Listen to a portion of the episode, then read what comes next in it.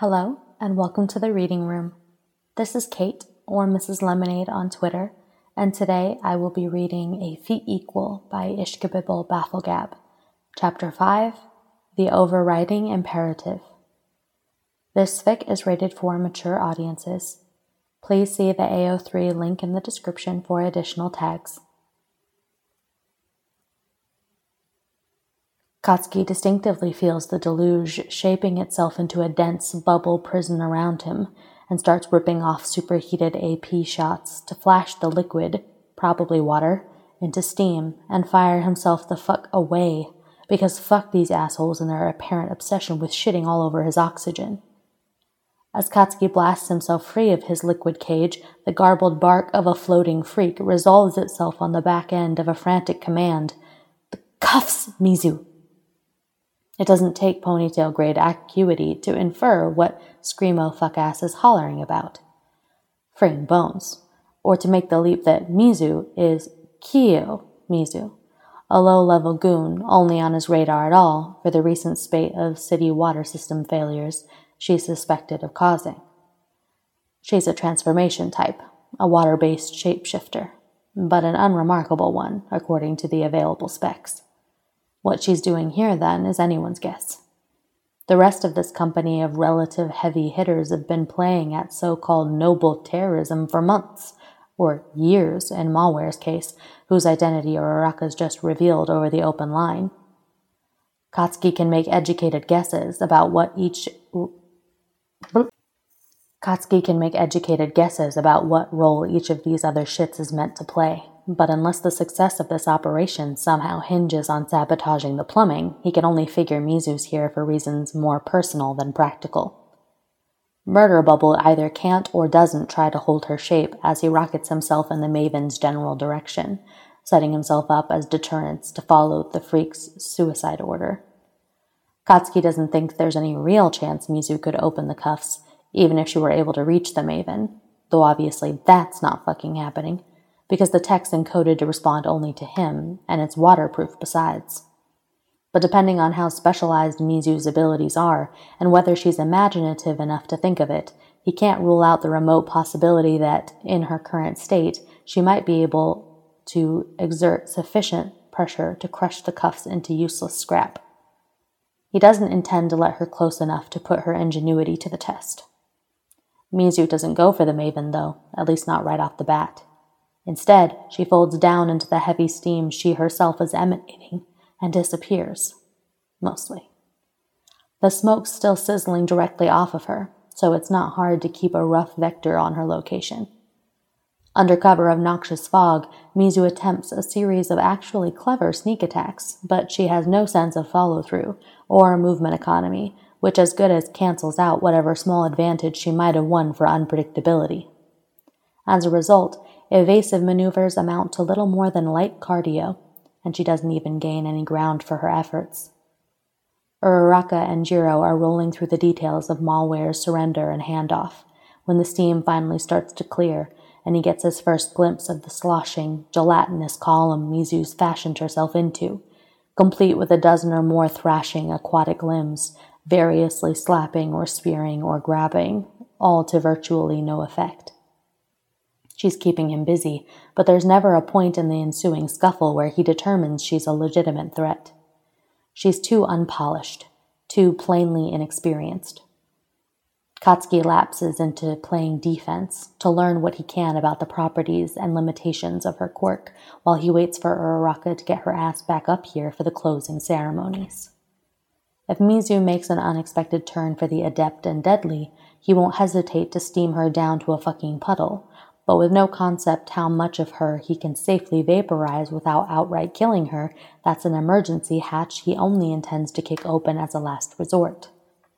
Uraraka, on the other hand, can wrap this shit up with a single touch, which is why she's up for the hat trick. If Bubbles' aqueous body is more or less beholden to the same physical rules as water, and it might not be, but he's got other ideas if that's the case, Uravity will be able to give everyone a practical demonstration of what happens to water robbed of its gravity, and show Mizu how bubbles are fucking done. Katsuki still clearly remembers his own lesson on the subject, and the strategically solitary future it fully fucking collapsed. Unbidden, the memory of a too bright sucker punch smile. You want to partner up? There's a weepy quality to Uraraka's voice he doesn't understand until. With me?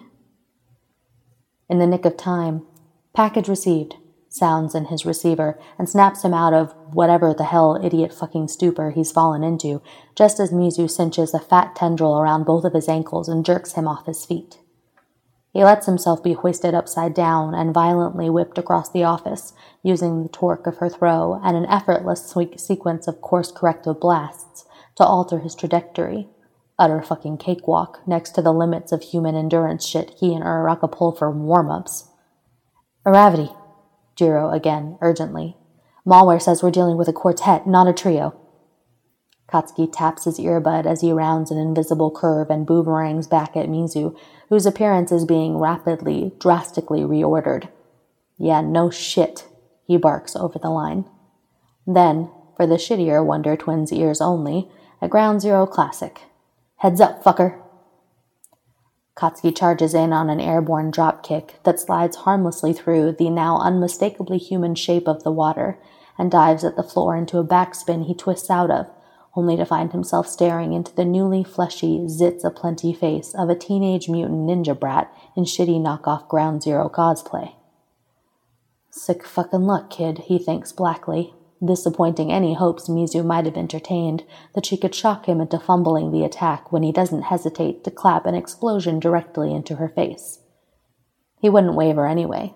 It's not fucking in him but there's added incentive to steaming up a smokescreen on the quick that layers itself into the mix because the heavy metal crash of the emergency exit door being flung open means Uraraka's back, and it's time to put this ass handed operation to bed. In the time Uraraka's been gone, Katsuki's taken an elbow to the ear, endured prolonged exposure to carbon monoxide, and escaped an attempted drowning perpetuated by one of his own goddamn fans. His head is fucking pounding, which isn't helped by the ceaseless background blare of the evacuation sirens or the sporadic bitching of fissure fuckass. Consequently, he wouldn't describe his prevailing emotion as pleased. Annoyed. What Katsuki is at this moment is annoyed. Curiously, the foremost item and on an ever expanding list of aggravations encompasses none of his most recent physical traumas. In fact, the only item currently worth mentioning is Uraraka herself.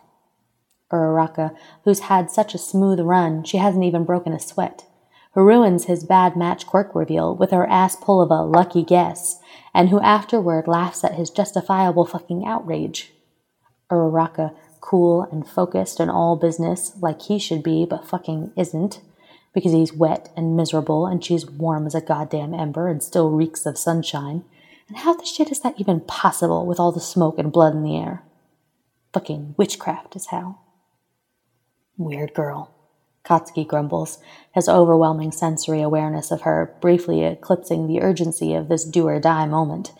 Not that that's fucking new, just as usual, irritating, inexcusable, and extremely dangerous.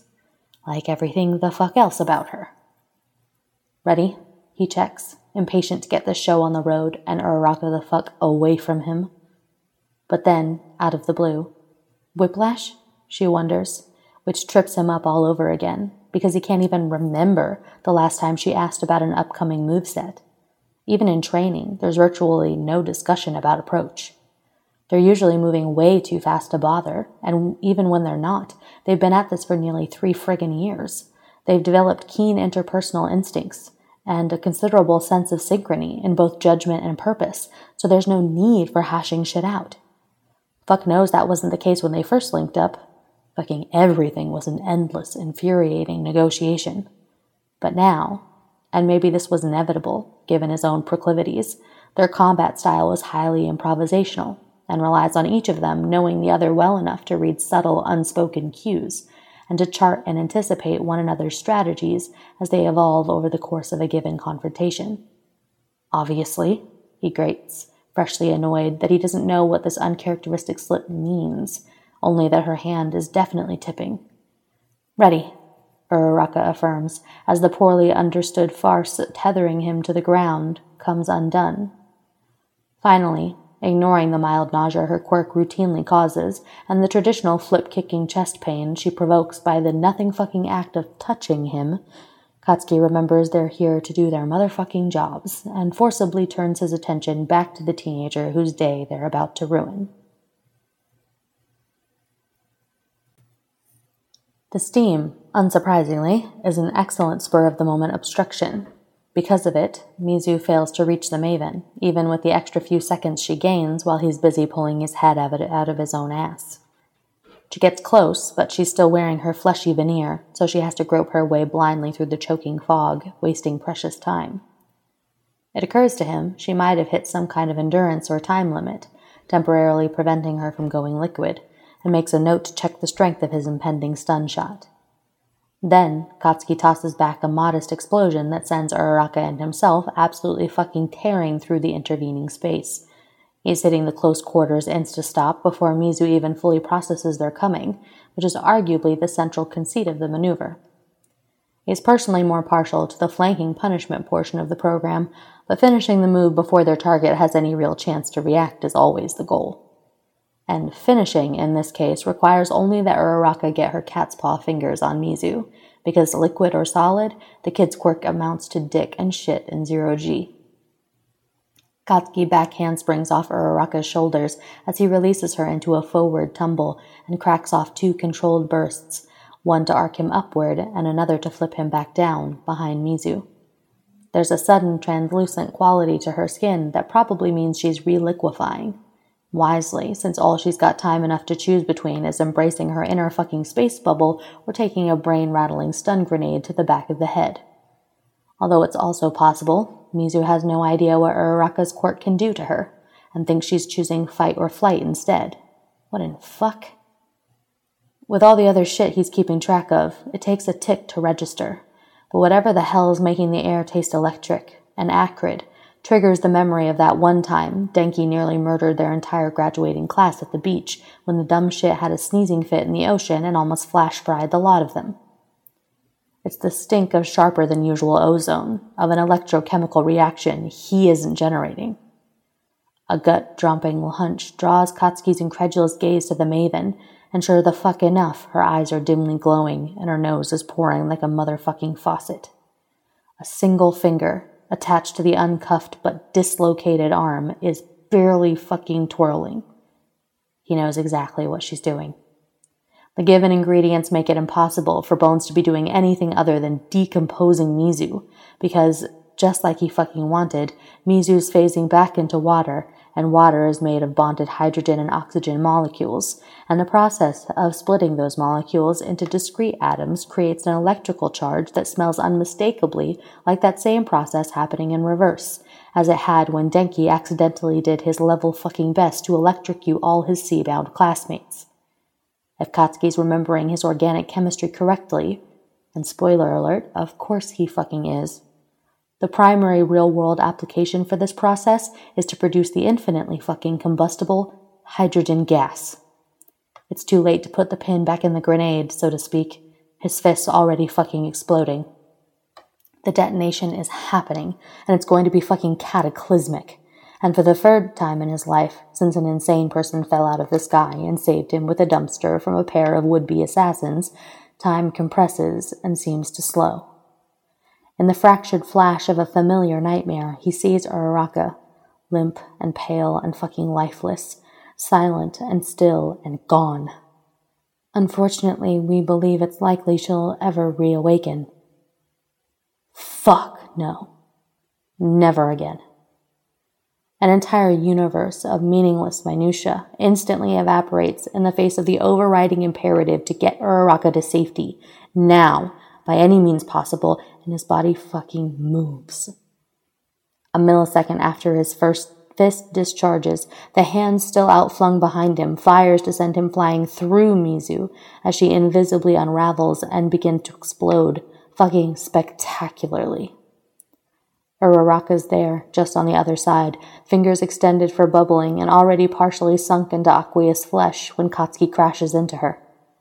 Never more glad of his broken stat reflexes, he opens a hole in the floor, rockets them both through it, then grabs Uraraka, locking her against him with one arm cinched around her waist and the other clamping either side of her head between his chest and hand to mitigate the potential for sonic damage, all in half a damn blink.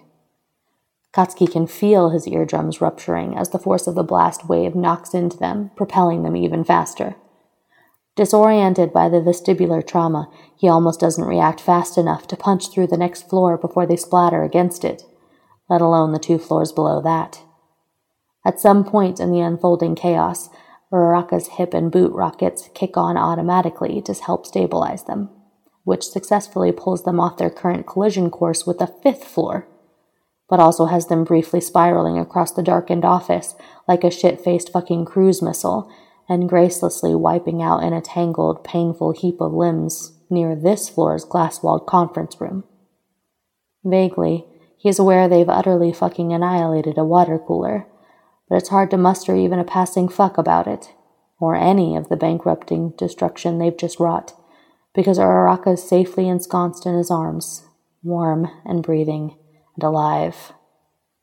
Katsuki steeps in haughty triumph as the world fades to black. Thank you so much for listening. If you enjoyed this reading, please use the AO3 link in the description to give the author a well deserved kudos and comment. Also, don't hesitate to message us on Twitter with your requests for fics to be read.